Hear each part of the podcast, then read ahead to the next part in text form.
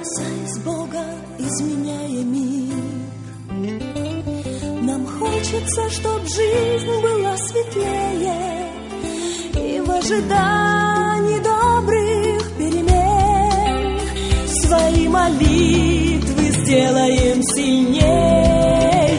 Изли любви огонь на всех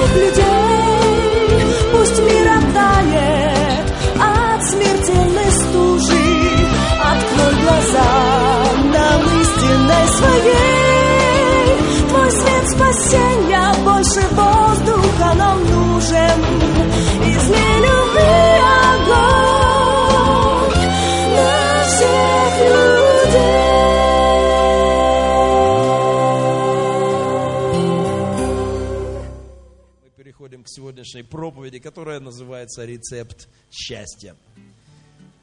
Знаете, этот мир э, дает свои рецепты счастья. Э, их так много, разные. Большое меню, много разных идей о том, как быть счастливым, как стать счастливым человеком. Когда я смотрю рекламы на нашем телевидении, все, все кто там что, что-либо не рекламировали, они все счастливы. В любом рекламном ролике ты видишь счастливые лица. И если, если верить рекламодателям, то для счастья нужно приблизительно следующее. Э, Пить э, водку Немиров, э, потому что там счастливые лица, заливать пивом каким-нибудь оболонь, э, как кто-то сказал, христианским пивом, светлым, светлым. Вот. И э, заливать пивом оболонь, потом надо еще покупать косметику э, подгузники. э, Ну, простите, я давно не отслеживал детали в этом процессе. А, Что еще надо там для полного счастья? Сигареты какие-то курить? Да. А?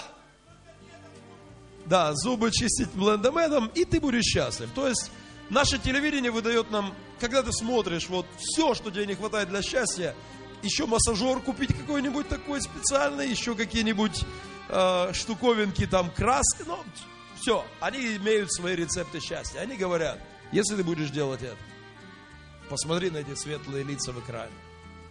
Вот чего тебе не хватало.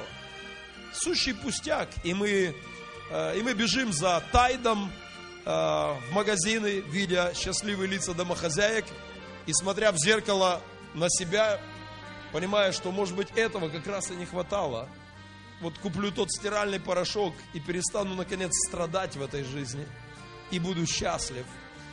Люди клюют на мирские рецепты счастья.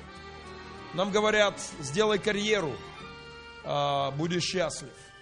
Нам говорят, за работой или укради, у кого какие есть рецепты денег, и будешь счастлив. А, Кто-то предлагает для счастья дозу наркотика, кто-то настойчиво рекомендует для этого употреблять алкоголь. Каждый человек дает в этом мире свои рецепты счастья. Но есть тот, кто нас сотворил, и есть рецепты от изготовителя. Он наш Творец, Он наш Создатель. И рецепты счастья, которые Он дал, достойны внимания куда более серьезного, чем то, что кто-то где-то говорит нам о счастье. А, Мне хотелось бы сегодня обратить внимание на эти рецепты. Вчера мне морочил голову один человек, звонивший нам из острова Кипр, киприот. Целый день, он звонил несколько дней назад, но вчера все-таки меня до- достал, поймал на телефоне, перезванивал, отсылал свой имейл и так далее. Он говорит, у меня есть, у меня для вас есть такая помощь, такие, все, вообще, это просто решение всех ваших проблем. Поскольку я думал, что он намекал на хороший перевод с Кипра, то я потратил немало времени. Потому что он сказал, что видел о нашей работе по телевидению спутниковому и хочет как-то помочь нам в решении проблем вот, э, с наркозависимыми людьми, с подростками. И э, я много времени потратил, потом просто устал уже, мне помогал мой секретарь, в конце концов, вот он прислал мне свои рецепты счастья. Он не знал, что я работаю над проповедью о рецепте счастья. Он прислал мне на 18 листах оккультную ахинею о том, что он готов своими какими-то духами, которые он вызовет, прапрадухов, какие-то там контакты с космосом, какие-то энергетические потоки. Э, он он заслуженный там лауреат всех лауреатов, всех экстрасенсов и так далее. Все, что... И он говорит, я приеду, прочитаю пару лекций и все проблемы решим. Э, я вежливо ответил ему то, что я думаю о его рецептах счастья. Вряд ли этот киприот побеспокоит нас э, еще раз. Но люди дают рецепты люди дают рецепты свои, безумные, сумасшедшие, странные, оригинальные, и мы клюем на это. И мы пытаемся строить жизнь свою под рецепты, которые где-то там в журналах, в газетах, на телевидении выдают шоу поп, звезды, э, звезды шоу-бизнеса, мы верим им. Но у нас с вами есть Э, рецепты, данные Богом. И, конечно же, на них я хотел бы сегодня обратить наше внимание. Э, мы посмотрим с вами Нагорную проповедь. Откройте вместе со мной Евангелие от Матфея, Нагорная проповедь Иисуса Христа. Мы посмотрим с пятой главы и прочитаем вместе. Увидев народ, он взошел на гору и когда сел, приступили к нему ученики его. И он, отведши уста свои, учил их, говоря, блаженны нищие духом, ибо их есть Царство Небесное. Нагорная проповедь э, – это не просто одна из проповедей Христа. Нагорная проповедь самая известная. Первая Э, записано в Евангелии от Матфея. Если мы внимательно исследуем Нагорную проповедь в Библии, вот к чему мы с вами придем. Что эта проповедь, во-первых, была э, сразу за избранием учеников. Христос избрал апостолов, и уединившись с ними, э, не, это не была проповедь для всех, э, уединившись с учениками, с апостолами, э, Христос учил их. Исследователи Библии говорят, что это не было просто прочитанный один текст, то есть Нагорная проповедь – это сжатый конспект основных вещей, которым учил Христос. Это систематизированное, изложенное в тезисах а, учение Иисуса Христа, которое Он преподал апостолам. Это как э, в, римской, в Римо-католической церкви есть такая традиция, когда э, священников э, рукополагают на служение, их кардиналы и лидеры церкви, они проводят с ними время для особого наставления. Вот что-то подобное было в, в виде Нагорной проповеди. Это не совсем проповедь, это конспект основных наставлений Христа для апостолов, призванных э, к служению апостолов. Э, это конспект его последовательного наставления ученикам. Мы, мы, мы, давайте посмотрим на вступление к Нагорной проповеди. Здесь сказано, что Христос взошел на гору, и когда сел, приступили к нему ученики его. Равин в Израиле часто мог проповедовать так, как я это делаю. Он мог перемещаться, ходить, рассказывать, но в особо торжественные моменты, когда Равин говорил самые главные вещи, он садился перед учениками. Это подчеркивало то, что он будет говорить, сверхважно. А, и когда Матфей пишет, что Христос сел перед учениками, означает, что он э, сейчас начнет говорить что-то самое важное, что-то очень принципиальное. Само слово кафедра, которое мы употребляем сегодня, э, в, древних, э, в древнем языке означало седалище, сидение, на котором восседает учитель, э, говоря к народу.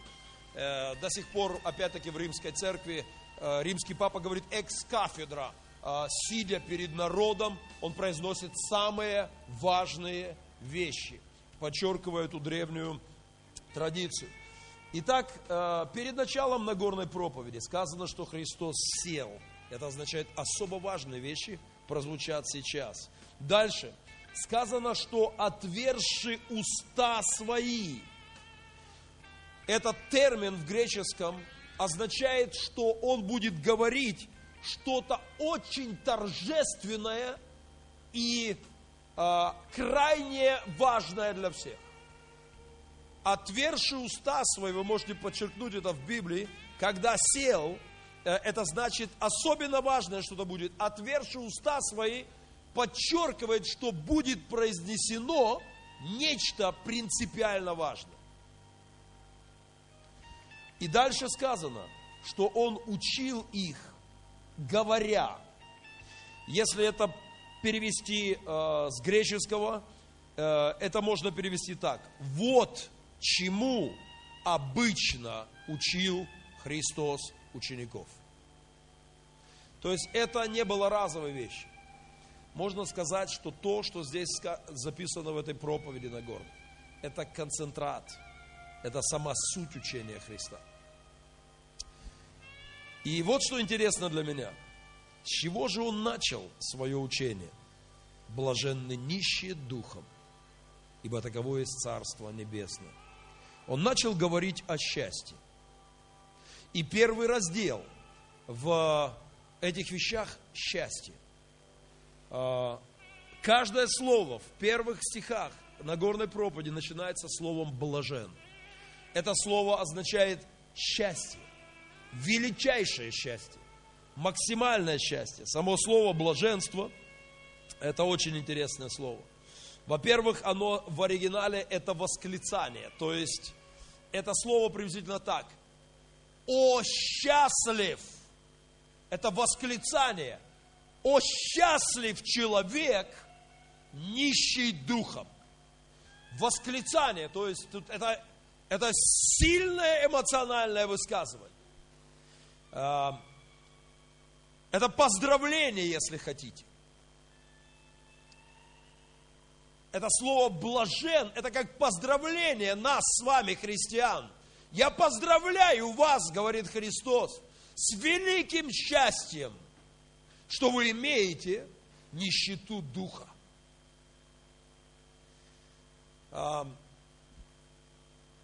Знаете, люди гонятся за счастьем. Люди тянутся к счастью. Все хотят счастья. В Берлинской галерее есть такая картина.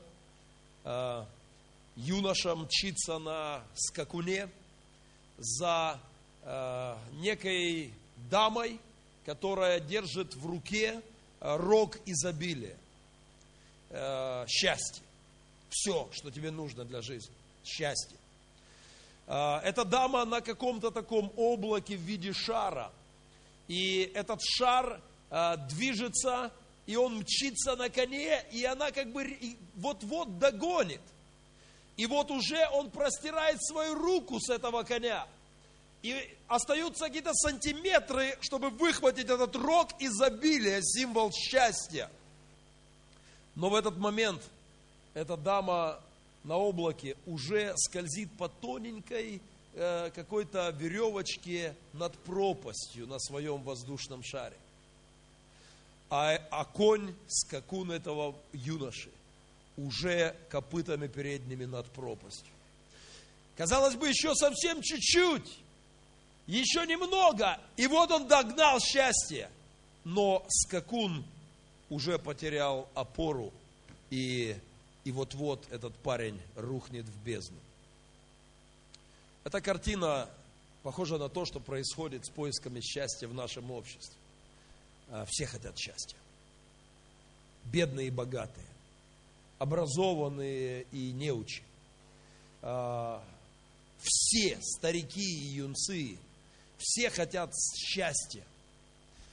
И, знаете, когда мы говорим с людьми о Боге, мы можем говорить о многом. А, я думаю, что если бы кого-то из проповедников попросили, попросили изложить все свое учение, самые главные вещи, в какой-то Нагорной проповеди, я не знаю, кто с чего бы начал. Наверняка многие проповедники начали бы говорить о преуспевании, о деньгах, как пути к счастью. И первые бы слова в их Нагорной проповеди были бы, вот секреты преуспевания. А, кто-то бы начал говорить об исцелении.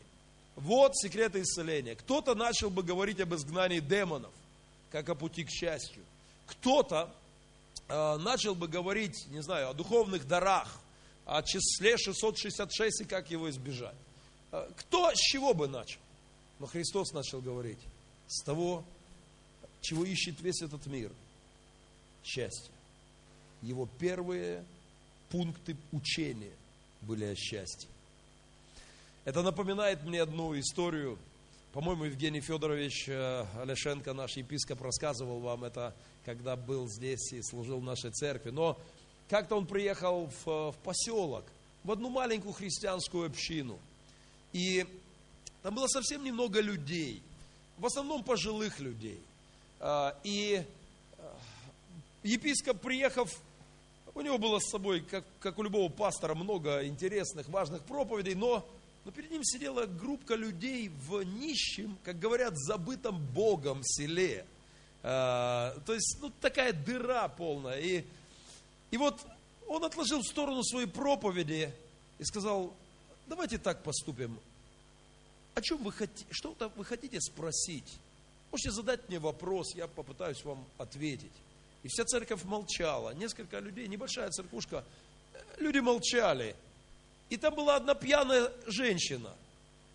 И когда все молчали, она подняла руку и говорит, ну, скажите мне, вот пенсия маленькая, ну, жить же хочется. Ну, как жить? И верующие зашушукали на нее.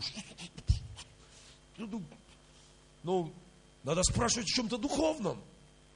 Надо спрашивать, ну, что-нибудь о втором пришествии, правда, в конце концов, как минимум. Надо спросить, какая песня замечательная. Эта песня была о втором пришествии. Просто Пугачева не знала, о чем она поет. Это была песня о втором пришествии. И я не отрекаются любя, я буду ждать тебя, и ты придешь. Аллилуйя. Это здорово. Но а, а, эта женщина, они пошушукали на нее, она замолчала. Епископ сказал, ну, ну смелее, решительно, у кого есть какие вопросы? И церковь молчит. И опять эта женщина, ну, вы простите меня, я пьяненький такой перегар, знаете, такой на пол собрания. Понимаете, ну, ну, пенсия маленькая, жить же хочется. Ну, вот хоть в конце жизни счастье бы найти. Как? Евгений Федорович рассказывал мне, он говорит, просто, говорит, мне Господь проговорил в тот день. Вот с этого начал Христос. Он сказал, говорите людям, что нужно для счастья. А, и очень интересно то, с чего он начал – тот пункт, с которого он начал. Он сказал, о блаженный, о счастливый. Слово блаженный, как я сказал, это восклицание и кое-что еще. Слово блаженство в греческом, и, э, это слово древние греки, э, сам остров Кипр, что-то мы вокруг киприотов опять сегодня. Э, надо такое совпадение. Меня вчера э, один блаженный беспокоил. Э, и, но древние греки, Э, хохол, как-то там на Кипр затесался, не знаю. Э, но древние греки, они, э, они называли свой остров словом Макария. И именно это слово, Макариос, употребляет Христос блажен. Они говорили о своем острове, Кипр, удивительный остров. Я не был, но то, что мне рассказывают, и то, что можно ты узнать о нем, Э, Кипр был в то время э, независимым. Во-первых, э, бушевали там войны, э, но они жили на своем острове, изобилие, э, все необходимое, э, еда, э, погода, ну, ну все. Они как бы жили этот островок счастья. Вот это слово блаженный от слова Кипр в греческом языке. То есть независимо от того, что творится вокруг, счастливые. Когда Христос говорит о блаженный нищие духом, Он говорит следующее. Вне зависимости от того, что творится на этом, на этом мире, что бы ни происходило, какие бы ни были потрясения, как бы ни из, и, знаете, этот, в, в Евангелии сказано, люди будут издыхать от ожидания бедствий, грядущих на Вселенную. То есть ужас и страх может твориться вокруг, кошмары, депрессии, проблемы и трудности, но Христос говорит, ты можешь быть абсолютно спокоен, ты можешь быть умиротворен, ты можешь быть насыщен при одном условии. Нищета духовная. Независимо от всего, что творится в мире. Ты можешь быть спокоен. Счастье в русском слове, в русском языке слово счастье с часть. Там есть этот корень, судьба, рок, обстоятельства. И э, счастье для мирских людей зависит от обстоятельств. Зарплату получил, счастлив. А, кто-то говорит, десятину заплатил, уже настроение упало. Есть и такие христиане. Но а, какие-то трудности вокруг у тебя, у тебя уже прижало, ты уже в депрессии. Кто-то тебя обидел, кто-то тебе что-то сказал, ситуация повернулась, проблема пришла, болезнь пришла, беда пришла, и ты потерял мир и покой. Счастье мирских людей зависит от внешней среды. Он может быть в день пять раз счастлив и двадцать несчастлив. Но Христос, говоря о счастье, которое мы можем иметь, говорит о счастье стабильном, непоколебимом, как об острове Крит, который в бушующем океане его не волнует ничего. Счастье, которое нам обещал Христос, не зависящее от обстоятельств, великое, внутреннее, сильное, стабильное счастье. Он он с него начал проповедь свою.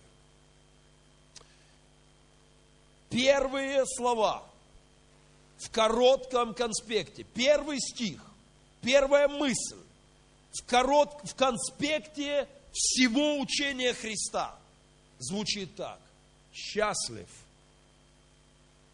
тот, кто является нищим духом. Что же имел в виду Господь, о какой нищете э, Он говорил. Что это за такая нищета? Конечно же, Христос не призывал, никогда не говорил, счастлив тот, у кого нет денег, и вот, чтобы быть счастливым, надо не иметь ничего. Быть нищим, голодным, значит счастливым, оборванцем, значит счастливым. Нет, конечно же. Если бы он сказал просто «О, блажен нищий», то но некоторые так и восприняли это. Но Христос сказал совсем не это. А, никогда Христа не радовал голод, холод, нужда, которая есть на этой земле. Это не от Бога. Это не от Него, от Бога богатство. Бог богатство. А, это от Бога. А, корень сам. Все, что потребно. Но духа нищета. Вот о чем сказал Э, вот о чем сказал э, Христос. И э, что же он имел в виду? Как этот стих нам описать? Я посмотрел один из переводов. И вот, вот как он звучит. Счастлив, ощущающий свою зависимость от Бога. Счастлив тот, кто ощущает свою зависимость от Бога. Это главный пункт в учении Иисуса Христа. Это то, с чего все начинается. Это то, без чего ты не подберешься к счастью. Это то, минуя, минуя зависимость от Бога, ты всегда будешь несчастлив. При деньгах, при машинах, при дачах, при карьерных успехах не будет понимания твоей зависимости от Бога, не будет счастья. Вот что говорил Христос. С этим многие могут спорить. И спорят. И многие не видят никакой связи между пониманием своей нужды в Боге и счастьем. Но Христос начал с этого свое учение. Это пункт номер один. И нам стоит над этим задуматься. Знаете, на самом деле мы зависимые существа. Абсолютно зависимы. Мы полностью зависим от Бога. Может быть, когда мы здоровы, может быть, когда мы богаты, может быть, когда у нас все складывается нормально в наших обстоятельствах, мы не испытываем а, этой нужды в Боге. Но когда вдруг а, приходят проблемы и трудности, и все твое мирское счастье, не связанное с Богом и с ощущением своей зависимости от Него, рассыпается в момент. Мы знаем полным-полно богатых людей, которые заканчивают жизнь самоубийством. Богатых людей, которые просто, просто говорят, мы не видим смысла в жизни. Миллиардеры э, лезли в петлю, пускали себе пули в лоб, принимали порцию смертельную яда. Это было много-много-много раз. Э, от инфарктов, э, от горя и раздоров погибали самые влиятельные и упакованные, как сегодня говорят люди в мире. Счастье мирское, оно рушится в момент, когда ты, э, когда ты не осознаешь своей зависимости от Бога. Знаете, легко понимать, что ты зависим от Бога, когда тебя окружают сложные обстоятельства. Э, я вспоминаю, как этим летом мы полезли на эту гору, и ну, когда ты залез на середину горы, и когда ты висишь на ветке, у меня там был такой, забыл, как мы назвали это место, дерево искушения, кажется. А, мы потом проименовали его. И когда я висел на ветке, и внизу сотни метров, и наверх братья уже залезли, я последний лез, и наверх нет сил, уже ты не можешь просто, ну, все, движение, судороги сводят мышцы, а, не дотянуться туда, это веревочка хиленькая, как оказалось, еще в двух местах уже практически. И, и вот на эту веревочку, и висишь тут, под тобой пропасть, три метра два добротов. И как пройти эти два метра и не свалиться туда? Кстати, в таком состоянии ты легко понимаешь, что ты нищий духом. Ты так легко понимаешь, что ты полностью зависишь от Бога. О, как я молился тогда. Это было одно из самых сильных молитв в, моей жизни. Все, я понимаю, Господи, вот эта веточка сейчас, хрусь, и там внизу что-то будет, хрусь. Вот эта веревочка, трясь, и, и все. Вот в этом состоянии ты легко понимаешь свою зависимость от Бога. На прошлой неделе, в пятницу, мы собирались со служителями для очень важного разговора, разговора о стратегии церкви. И я в четверг отыграл футбол, неплохо отыграл, скажем прямо, что тут скромничать, правда есть правда. А, и в среду я даже потягал штангу, нормально все, я вообще в неплохой физической форме. И когда я в пятницу а, собирался ехать с лидерами я подошел и поднял руки, чтобы снять свой, свою курточку с вешалки. И вот просто поднимая руки, такая хресь! Как будто шило вот в спину вогнали, мышца. Я не знаю, что это. Разные там, кто миозитом называют. Хлоп! И здоровый парень, вроде как еще не древний старец – превращается в нечто ужасное. Надо было видеть, как меня под ручку вели в пилигрим. Вот так вот. Все это состояние. И, и потом там меня упаковывали и укладывали. А, И потом меня повезли на лидерское. Вот в этом состоянии привезли там такое кресло нашли, а братья собрали, что такое пастора заводят, уложили. У нас сейчас будет церковный совет, мы будем говорить о стратегии церкви. В таком состоянии ты легко понимаешь, что ты зависим от Бога, когда где-то там прострелило. Когда тебя окружают трудности, ты понимаешь, что ты зависим от Бога. В моем служении было много ситуаций, когда я понимал, я ясно понимал, я ничего не могу, я сам не вылезу, я сам не выберусь из этих проблем, мне не решить эти трудности. В таком состоянии ты легко понимаешь свою зависимость от Бога. Я помню, как мы, когда мы начинали пилигрим, и за первые же годы мы влезли в такие долги, немыслимые долги. И когда у меня на шее уже висела э, долг, э, мне надо было отдавать его, этот долг был равен, ну, грубо так, минимум полтора года наших с вами пожертвований десятин всех вместе взятых. И я понимаю, ну все, безысходность, и детвору надо кормить. И когда ты в этом состоянии, ты понимаешь, самому не выкарабкаться. И тогда ты горячо молишься. И тогда ты так ревностно говоришь, Господи, я нищий духом, мне без Тебя не вылезти, Господи. Ты видишь, как все плохо.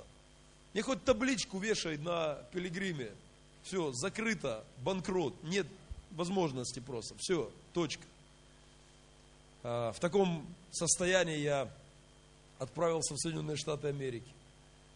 А, и когда я туда приехал, я подумал, Господи, что я здесь делаю? Еще тысяча долларов минус. Вообще, все. Приехал, я там никого не знал, ничего. И голодный, потому что на командировку осталось там всего ничего. Но, Боже, что я здесь делаю? Если бы знали, как я там молился. Таком положении ты молишься и понимаешь, я сам ничего, ничего здесь не решу. И как потом ты благодаришь, когда Бог выходит тебе навстречу. До сих пор эту историю рассказывают многие братья, пастора, говорят, Геннадий, то, что с тобой там случилось, это невероятно, просто невероятно. Первое you do в Америке. Я добрался до конференции через три дня, куда меня приглашали. Я там никого не знаю, абсолютно. Я иду уже больной, простуженный в кондиционерах, больной, голодный, экономлю а, бюджет. За спиной шальные долги. Я никого не знаю в этой стране. Я приехал на конференцию. И не могу никого наших найти. А, там были еще пастора из Украины, которые говорили мне, едь, Геннадий, может что-то как-то Господь усмотрит. Хотел бы я вас увидеть сейчас усмотрите хотя бы, покормите нормально. И никого нет. И я иду по конференции и говорю, и тут американец, знаете, улыбаются. How do you do? Я парень искренний, я говорю, very bad. Очень плохо. Он говорит, почему? Я пару слов ему сказал. Говорю, просто все плохо в жизни и, и нет выхода, тупик, короче говоря. А, и мы расстались. Потом он меня нашел, а, пригласил на чашку кофе. А, и начали, мы начали разговаривать. Я поговорил с ним, а, может, 15-20 минут. А, и потом он сказал мне, пастор, завтра у тебя будет встреча, доктор Николс Э, я думаю, ну да, мне нужен доктор, конечно, это заметно. Всем, всем ясно даже, я, что мне нужен доктор. Может быть, даже и психолог, потому что я совсем в проблеме. Я в полной проблеме, в депрессии жуткой. Давайте доктора. И на следующий день он познакомил меня с одним человеком. Это, у нас был очень короткий разговор. Если бы вы знали, как я молился в те дни. И у нас был короткий разговор, пять минут. И поверьте, так не случается с каждым, кто приезжает в Америку. Я вообще ничего подобного не слышал никогда. И пастора до сих пор рассказывают об этом как об огромном чуде, которое случилось. И мы поговорили пять минут, и он задал мне вопрос. Пастор, сколько тебе надо денег? Я сразу вспомнил Шуру Балаганова э, из «12 стульев». Там, там была такая история, когда его спросили, сколько надо денег, он прикинул там 15 рублей 67 копеек. Все, что я смог назвать, э, я назвал сумму долга, который висел на моей шее. Думаю, ну сейчас скажет, ну ты обнаглел. Я, я назвал эту сумму и смотрю на него внимательно, думаю, ну и реакция какая будет. Посмотрел говорит, знаешь, пастор, это оказался доктор богословия, э, один из видных служителей в Церкви Божьей. Знаешь, пастор, это очень мало тебе. Я дам тебе в три раза больше. А, и через несколько, через полтора месяца он перечислил сумму, Э, равную, ну, чтобы так более-менее вам сказать, равную двум годичным бюджетам нашей церкви. Наверное, двум, может быть, даже трем. А, и тогда мы заплатили долги по пилигриму, и мы сделали мощный шаг вперед. Когда это случилось, э, я не мог, он пожал мне руку, обнял, пожелал всего доброго и ушел. Я зашел за угол, там выставка такая была христианских книг, я зашел за угол, стал на колени, просто расплакался. Я говорю, Господи, какое счастье! Боже, это невероятно, это невозможно. Но, э, знаете, легко, когда обстоятельства зажимают твою жизнь в угол, ты легко понимаешь свою зависимость от Бога. Но Христос говорил не совсем об этом. Он говорил о том, что тогда, когда у нас все хорошо, тогда, когда у нас все вроде бы в порядке, когда спина не болит, и беда не пришла, и долги не давят, и все у тебя нормально, если ты хочешь иметь счастье, независимое ни от каких обстоятельств, понимай свою зависимость от Бога свою полную, абсолютную зависимость от Бога. И живи с этим пониманием в отношениях живых с Богом. Вот это рецепт счастья номер один, данный нашим с вами Создателем.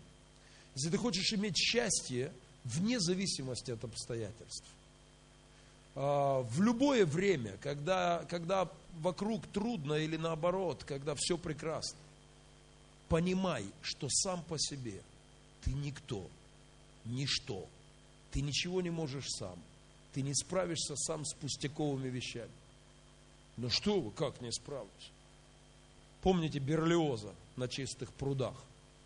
А, человек сам делает свою судьбу. А, я знаю, где я буду сегодня вечером. Я знаю, сегодня я буду на совещании в Моссолите. А, и Воланд, образ сатаны там сидящего, говорит, да нет, этого никак не может быть, потому что Аннушка уже разлила масло. Когда у тебя все в порядке, у тебя прекрасные перспективы на вечер, и у тебя чудесные обстоятельства, для того, чтобы быть счастливым – в любой ситуации нужно быть нищим духом. Нужно осознавать глубину своей греховности,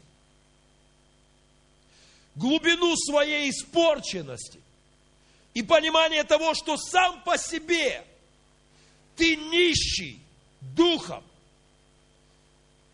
Вот этого понимания не хватает у людей, а следовательно не хватает счастья. Люди думают, что сами по себе могут построить свою жизнь. И глубоко ошибаются и терпят крах. Люди думают, я сам по себе построю свою семью. И терпят крах, и тому свидетельство бесконечные разводы в нашей стране. Люди думают, я сам по себе воспитаю детей. Я справлюсь, у меня хватит ума и сообразительности. У меня хватит воспитания и денег дать своему сыну нормальной дочери нормальное образование и воспитать их нормальными людьми. Я сам по себе неплохой человек. Я сам по себе могу то и все. Я сам по себе. Я имею кое-что, я богат. Мне не нужна помощь Бога. Мне не нужно обязательно зависеть от Него. Я справлюсь и сам. Христос сказал следующее. Тот, кто так думает, не будет счастлив. Вспышки счастья, да, будут. Но счастье, которое не уйдет никогда и войдет в Царствие Небесное, в вечность, такое счастье дается только тем, кто ощущает свою полную зависимость от Бога.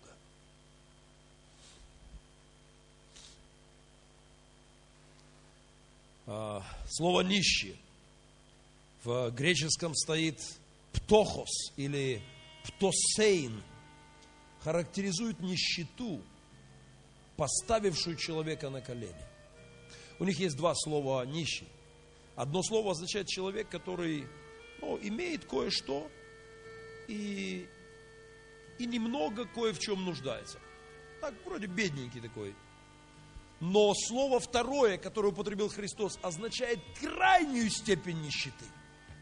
Абсолютную нищету. Человеку, у которого ничего нет. Христианство начинается тогда, когда ты понимаешь, я сам по себе ничего не могу я не могу любить. Я не могу быть отцом и мужем. Я не могу быть человеком. Сам по себе я комок греха. Сам по себе я, я жуткая гадость, которую, надеюсь, никто не, не сильно видит извне. Сам по себе я, я жуткое греховное существо – Господи, мне нужен Ты. Мне нужно прощение моих грехов. Мне нужна сила от Тебя. Мне нужна от Тебя поддержка, чтобы я изменялся. Чтобы я любил, чтобы я верил, чтобы я вел себя так, как должно вести себя человеку. Осознание своей крайней, крайней греховности – ставящее тебя на колени. Вот отсюда начинается счастье.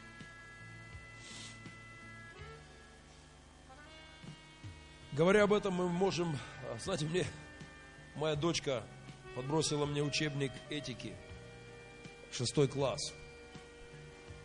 147 эм, страница, можете заглянуть, у кого дети ходят в шестой класс. Здесь есть классическая ересь, которую этот мир не осознает. Полная противоположность тому, что говорит Христос. Мне нужна помощь. Я, я сам вряд ли могу изобразить это. Мне нужно, чтобы мне кто-нибудь помог. Э, Дмитрий, послужи, пожалуйста. Иди, иди сюда. Э, э, будь ласка. Здесь такая картинка, и а, помолитесь за него, ему будет непросто. Вот сюда, пожалуйста. А, чуть-чуть. Я не могу это всем вам показать. Он предупреждает, что у него спина болит. Тем лучше. Для первой картинки это будет хорошо подходить. А, здесь есть две картинки. Первая. Бог, воля Бога над ним давит на него. То есть он зависим от Бога.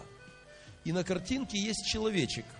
Я не могу это вам показать здесь, на проекторе, поэтому мне придется э, Вот так. О, как раз. Правильно. Да, руки вот так, плечики так, вот так, вот так, вот так. И ножки вот так, вот так, вот так ножки. Вот так. О, о, оп, вот так, две минуты, долго не.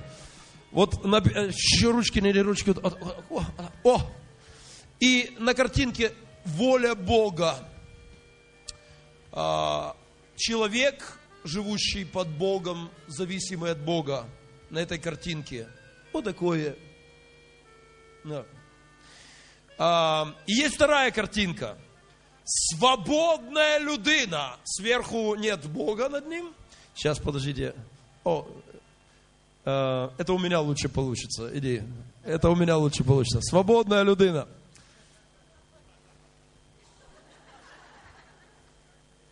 И там написано, сам выбираю, живу как хочу.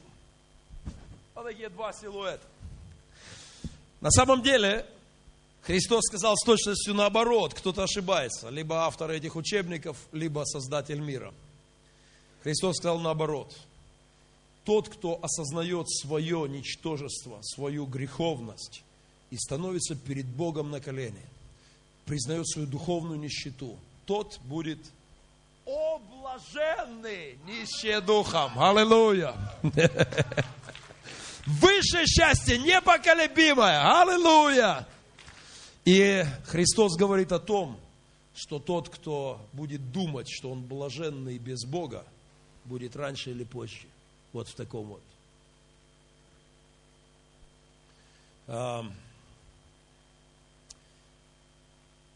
Главная мысль в учении Христа – необходимость зависимости от Бога, наполнение им для счастья человека на земле и в вечности. Блаженны нищие духом. О. И слово «о блаженны» означает уже сейчас блаженны. И там еще стоит, таковых есть Царство Небесное. Они счастливы уже здесь и сегодня, аллилуйя. И они еще будут иметь это счастье вечности. Оно не поколеблется, оно не придет и не перестанет. Вот что сказал наш Спаситель. Это первая мысль. Это мысль номер один в учении Иисуса Христа. Конспект его основного наставления апостолам начинается с этой мысли. Мы должны говорить людям в этом мире. Если ты хочешь счастья, тебе надо склониться перед Богом и понять, что ты абсолютно зависим от Него. Что ты сам по себе греховное существо, полное мерзости, пакости, грязи, нечистоты. И тебе нужно осознать свою нужду в нем, а он милует тебя, прощает грехи, все грехи, которые как багряное, как снег убеляет и обновляет твою душу. И говорит тебе, о блажен, о счастлив тот, кто признает свою нужду во мне. Счастлив на земле и будет счастлив в вечности. И радости, радости вашей никто не отнимет у вас. Этого блаженства никто не отнимет у вас. И Павел говорит, радуйтесь всегда. Независимо от обстоятельств, от ситуации, вы будете радоваться, если вы поймете свою зависимость от Бога. Осознание своей зависимости ставит нас на колени – Осознание нашей зависимости э, тянет нас к системе отношений с Богом. Мы имеем такой слоган в церкви 20 лет спустя. А, и мы как проект мы, делаем сейчас. К 15-летию нашей общины мы изложим полностью на бумаге наше видение церкви 20 лет спустя. И когда в пятницу мы говорили – а что самое главное в, нашей, в нашем видении? Самое важное, что должно быть в нашей церкви и 20 лет спустя. Мы вспоминали наш с вами девиз. Касаясь Бога, изменяя мир. Самое главное – это осознавать свою нужду в Боге. Послушайте, у меня есть огромные мечты о церкви на ближайшее десятилетие. Когда я думаю о том, какой она будет через 20 лет, меня дух мой захватывает. Когда я думаю о том, как много Бог спасет людей, как много изменит судеб, как сильно Он повлияет через наше с вами служение на наш город, на нашу землю, а, меня, я не могу, меня распирает, но я знаю одну вещь. Все это возможно при базовых условиях. И условие номер один – главное, что должно быть в церкви, это осознание своей нужды в Боге всеми нами, сидящими здесь. Самое главное понимать мне, никогда обстоятельства сдавили, а всегда понимать, я ничего не могу без Тебя, Господи. Я не способен сам ничего делать на этой земле. Отец, действуй в нас. Используй нас в немощах наших. Совершай то, что мы не можем сделать, Господь. Наполняй нас Твоим Духом. Делай нас такими, какими Ты хочешь нас видеть. А наполняй, исполняй нас Тобой.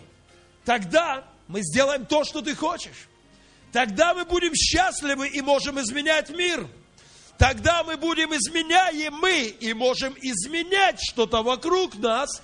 Господи, дай нам касаться Тебя. Дай нам это понимание этой потребности в Тебе. Знаете, с каждым годом моей христианской жизни для меня все ясней, что без тесных общений с Ним я ничего не могу и ничего не значу. Что без Него я, я сам провалюсь и никому не смогу послужить. Без тесного контакта с Ним я пустой внутри, и я загнивающий плод тогда сам. Вы, вы ветви на лозе. Если нет связи с лозой, если нет этого прикосновения к Богу, если нет этой животворящих отношений с Богом, то мы увядающие, гниющие ветви, не способные приносить добрый плод. Задача номер один для христиан – это касаться Бога.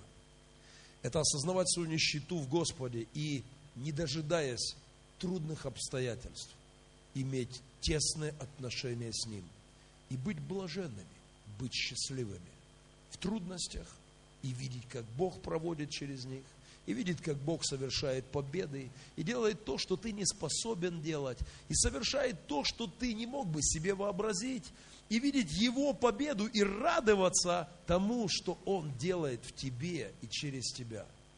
Но это возможно только при базовом условии – касаться Бога. Как это делать? Можно говорить о молитвах, безусловно. Если нет колена преклонения, если нет времени, когда мы стоим перед Ним, если, если мы думаем, значит на практике мы думаем, что мы сами вытянем, что мы сами пройдем через этот день, что мы сами справимся со своими проблемами, а значит, мы уже на пути к несчастью. Но склоненные колени, а, даже когда у тебя все хорошо, это, это путь к счастью. А, как-то Ленин на съезде безбожников сказал такую фразу. «А, Мы без Бога, христиане вспоминают часто это высказывание, как-нибудь обойдемся. Вот оно так и получилось. Как-нибудь.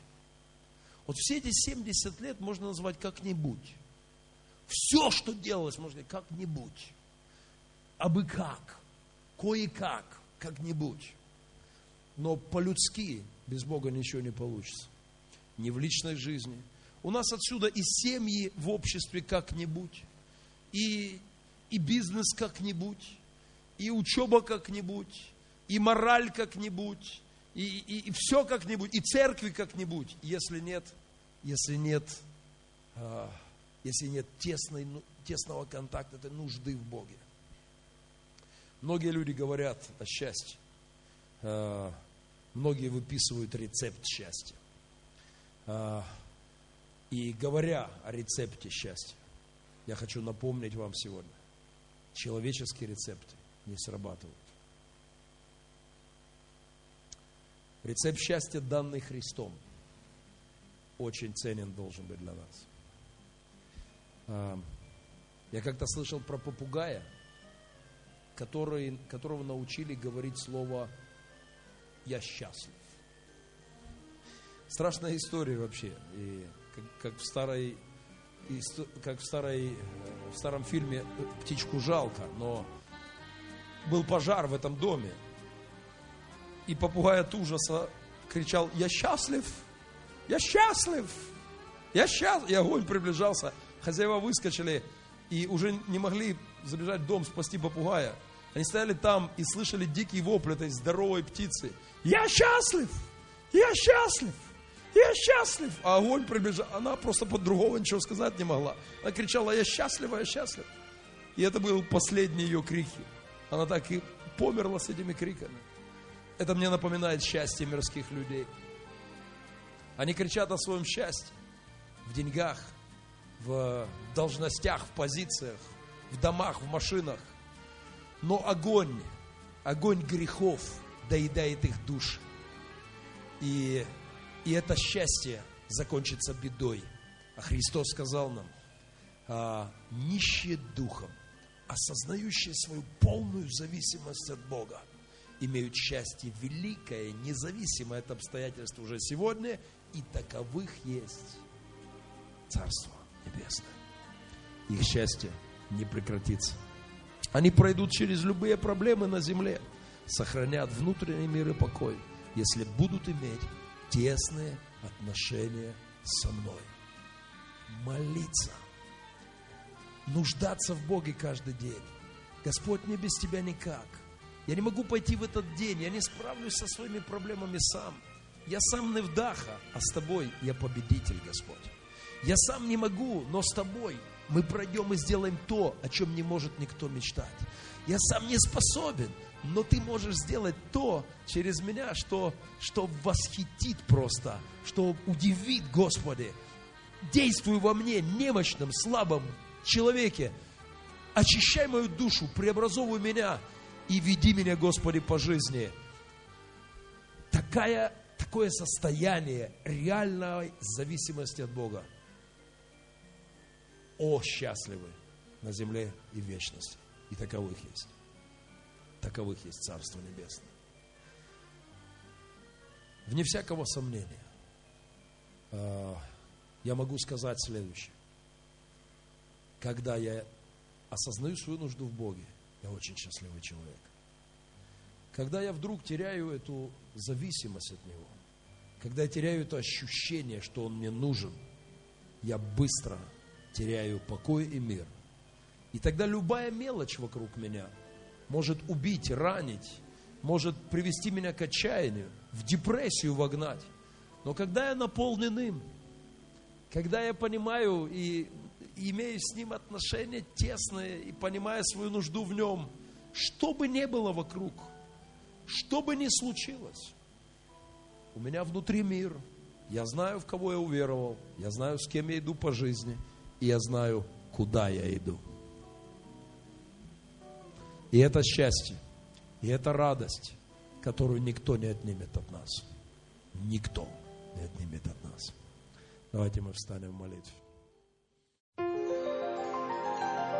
Касаясь Бога, изменяя мир, нам хочется, чтоб жизнь была светлее и в ожидании добрых молитвы сделаем сильнее.